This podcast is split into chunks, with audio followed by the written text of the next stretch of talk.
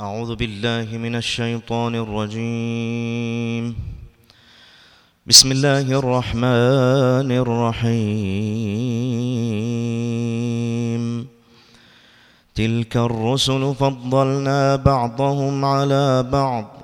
منهم من كلم الله ورفع بعضهم درجات.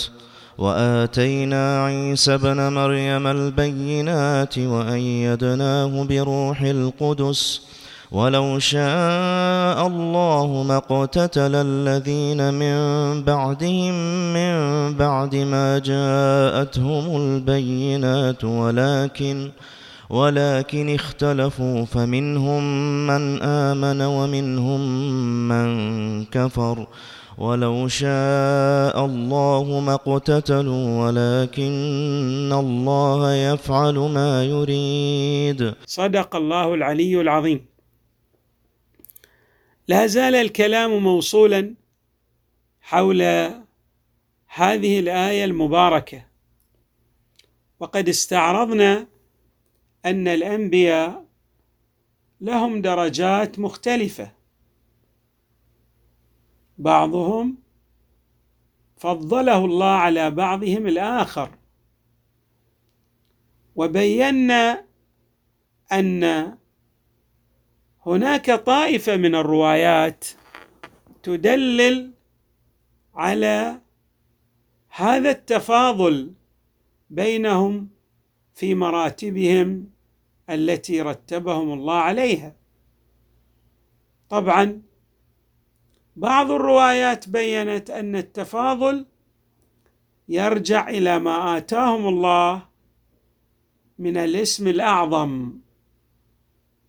وهذا طبعا معنى نحن لا ندرك مدياته ولا نحيط بأسراره العلمية. هناك روايات تقول مثلا هذا النبي أعطي كذا من الحروف في الاسم الأعظم وذلك النبي أعطي أكثر وهكذا الحال. يعني هناك تفاوت في درجات المعرفة. أفضل الأنبياء والرسل هو المصطفى صلى الله عليه وآله. لا يدان ولا يجار في رتبته. القرآن الكريم هنا أيضا يبين أو يذكر بعض الأشياء التي لعلها تشير إلى وجود التفاوت في الرتب. مثلا يبين أن الله تبارك وتعالى كلم موسى منهم من كلم الله وهذا يدلل على أن الكلام بين الله وبين موسى عليه السلام يدلل على رتبة لموسى. طبعا هذه الكلام بين الله وبين موسى لا يراد به أن الله تبارك وتعالى يتكلم كما يتحدث الإنسان لأخيه الإنسان. لأننا نعلم أن الله ليس كمثله شيء. وبالتالي كلام الله مع موسى يختلف في حقيقته عن كلام الإنسان مع أخيه الإنسان. كلام الإنسان يعتمد على الصوت والحروف وأيضا أن يكون خارجا بواسطة اللسان والفم واللاهات الأمر ليس كذلك في شأن الباري تبارك وتعالى ولكن هناك نوع من إيصال المعاني إلى موسى اختلف بها موسى أو اختلف بهذا المعنى من إيصال المعاني عن بعض أنبياء الله ورسله. وبالتالي هذا التكليم الذي تشير إليه أيضا آية أخرى وكلم الله موسى تكليما يدلل على مقام ورتبة لموسى لم تكن لغيره من أنبياء الله ورسله أو من بعض أنبياء الله ورسله.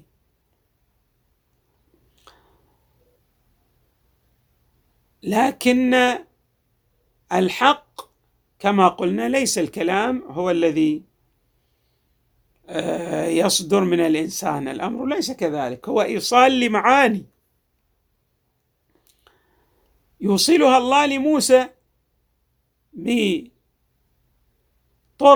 خاصة نحن لا نفقه هذا هذا الطريق الذي أطلق عليه الكلام.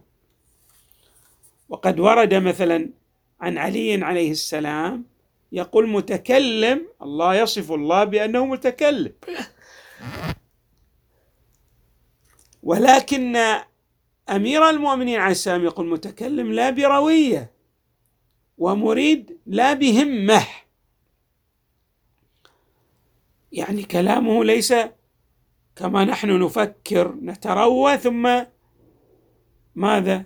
نتحدث بما نريد أن نوصله من المعاني إلى غيرنا. الأمر في حق الله ليس كذلك. إرادة الله أيضا ليست كالإرادة التي لدى الإنسان. أيضا ورد عنه عليه السلام الذي كلم موسى تكليما يصف الحق تبارك وتعالى وأراه من آياته عظيمة. ثم يقول بلا جوارح ولا أدوات ولا نطق ولا لهوات. أي أن الله تبارك وتعالى تكلم مع موسى. لكن كما ذكرنا ليس ككلام بعض الخلق إلى بعضهم الآخر. الأمر ليس كذلك لأن الله تعالى ليس كمثله شيء. أيضا عندما يتحدث عن تفضيل عيسى يقول وأيدناه بروح القدس. قلنا إن روح القدس اما هو ملك من أعظم ملائكة الله وأعظم من جبريل عليه السلام.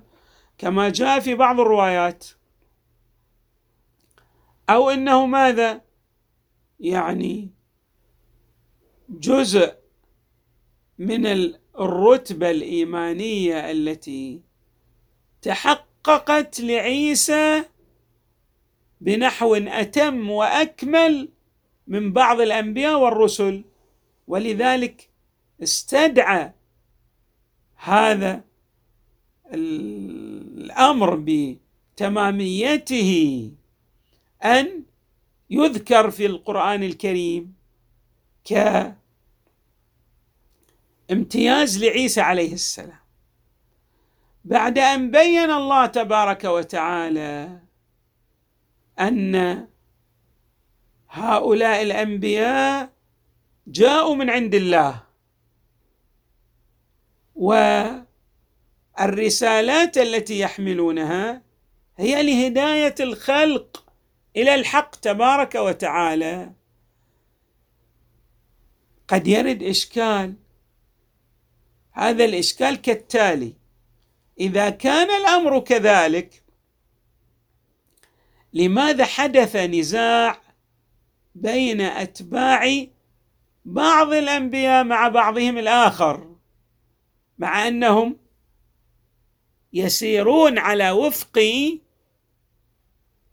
المناهج التي جاء بها هؤلاء الأنبياء من عند الله تبارك وتعالى. فكأن الآية تريد أن تجيب على إشكال مقدر إذا صح التعبير. يظهر من خلال أن هؤلاء الرسل والأنبياء الذين جاءوا بأمر الله تبارك وتعالى ونقلوا هذا الهدي الإلهي إلى البشر كان حري بالبشر من السائرين على هدي أولئك الرسل أن تتفق كلمتهم. وأن يزول الاختلاف من بينهم. فيحصل تكامل وتعاضد كما أن الرسالات السماوية مثلا يكمل بعضها بعضها الآخر. فأتباع الرسالات هكذا ينبغي أن يكونوا. الحق تبارك وتعالى في هذه الآية المباركة يبين امرا في غاية الاهميه يعني إجابة على هذا التساؤل المقدر.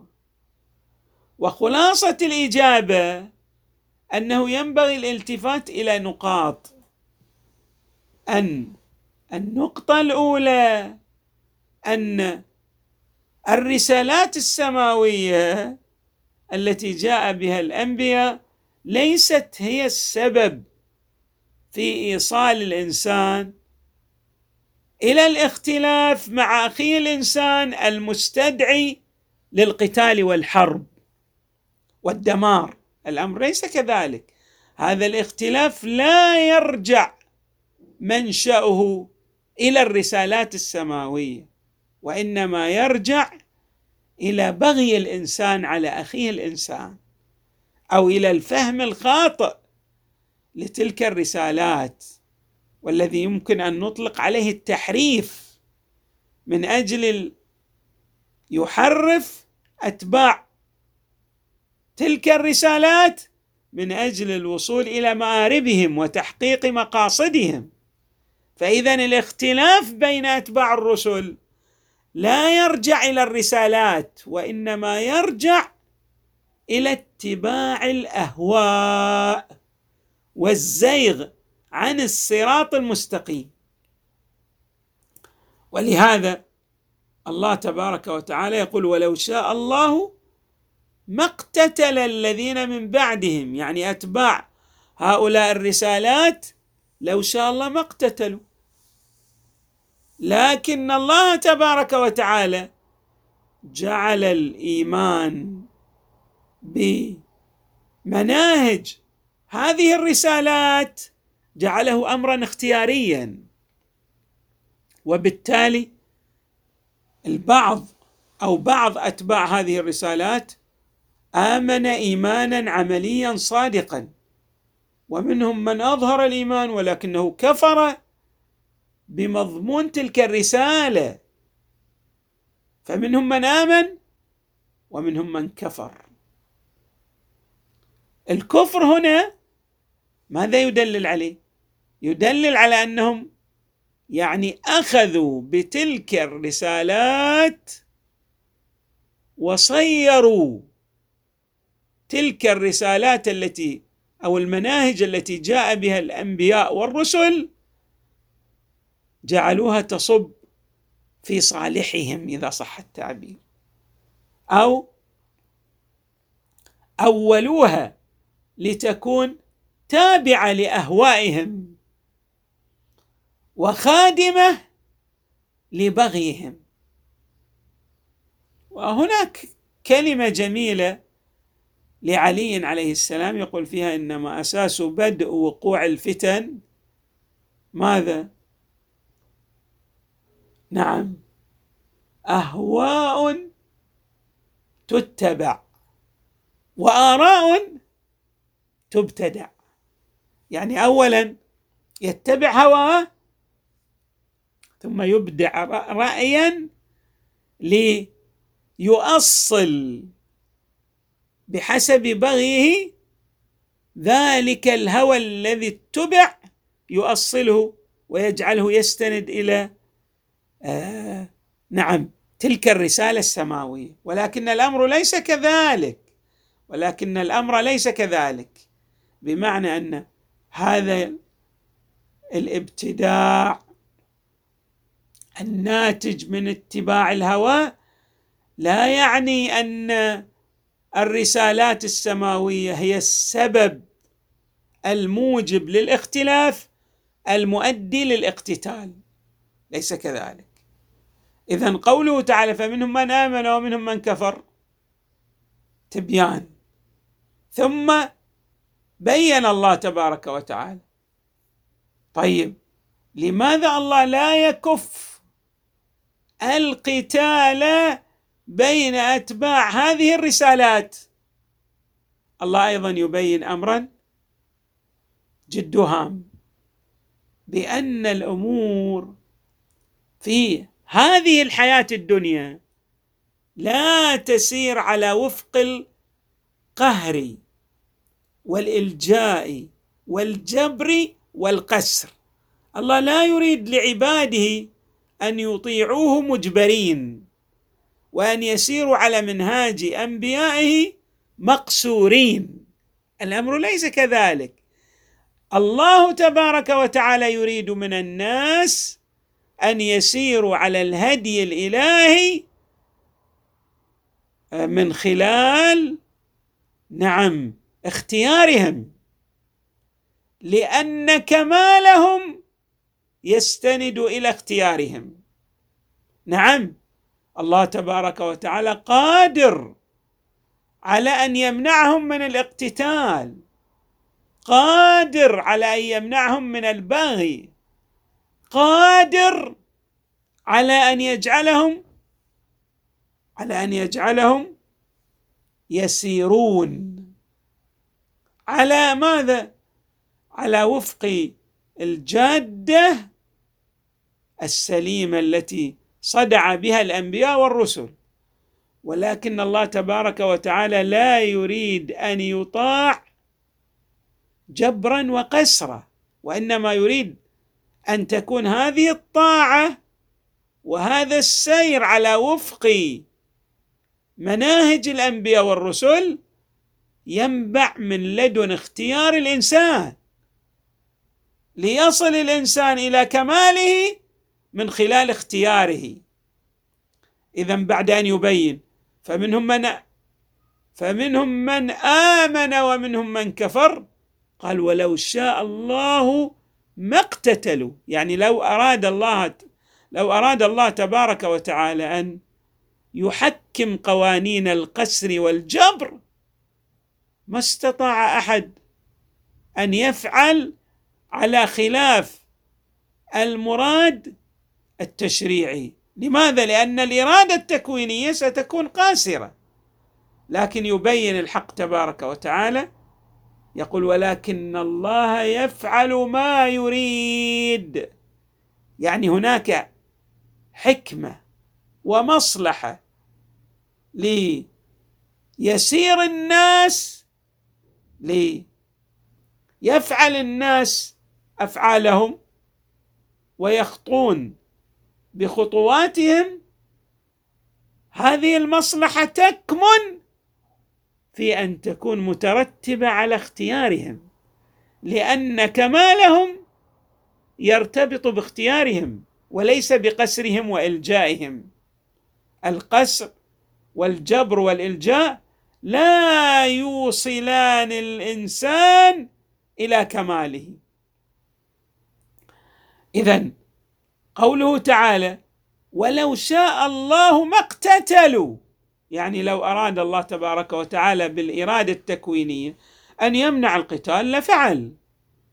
لكن الله تبارك وتعالى جعل الأمور تسير على وفق الاختيار لأن هذا الاختيار هو الذي يجعل الإنسان يصل إلى كماله ويرتقي في أوج عبوديته لأن طاعته تستند إلى اختياره وليس إلى جبره وقسره وإلجائه.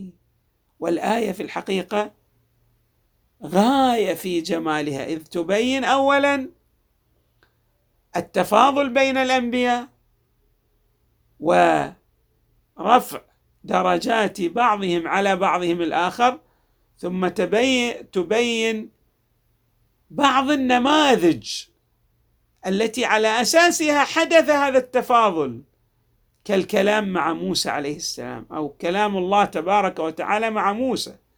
وأيضا تأييد لعيسى عليه السلام بروح القدس. بعد ذلك كما قلنا تجيب على هذا التساؤل المقدر الذي يحدث بين أتباع هذه هؤلاء الأنبياء وأنه ما كان ينبغي أن يحدث لأن هؤلاء الأنبياء جاءوا بالرشد. بالهداية. فكيف حدث ما لا ينبغي؟ بينت بأن المسألة لا ترجع إلى عجز إلهي لأن الله هو الغني المطلق والقادر المطلق ولكن ترجع إلى حكمة هي هذه الحكمة هي أن الطاعة والسير في المسار الإلهي يتوقفان على ماذا؟ اختيار الإنسان. فكماله يرتبط ارتباطا جذريا باختياره. وصلى الله وسلم وزاد وبارك على سيدنا ونبينا محمد وآله أجمعين الطيبين الطاهرين.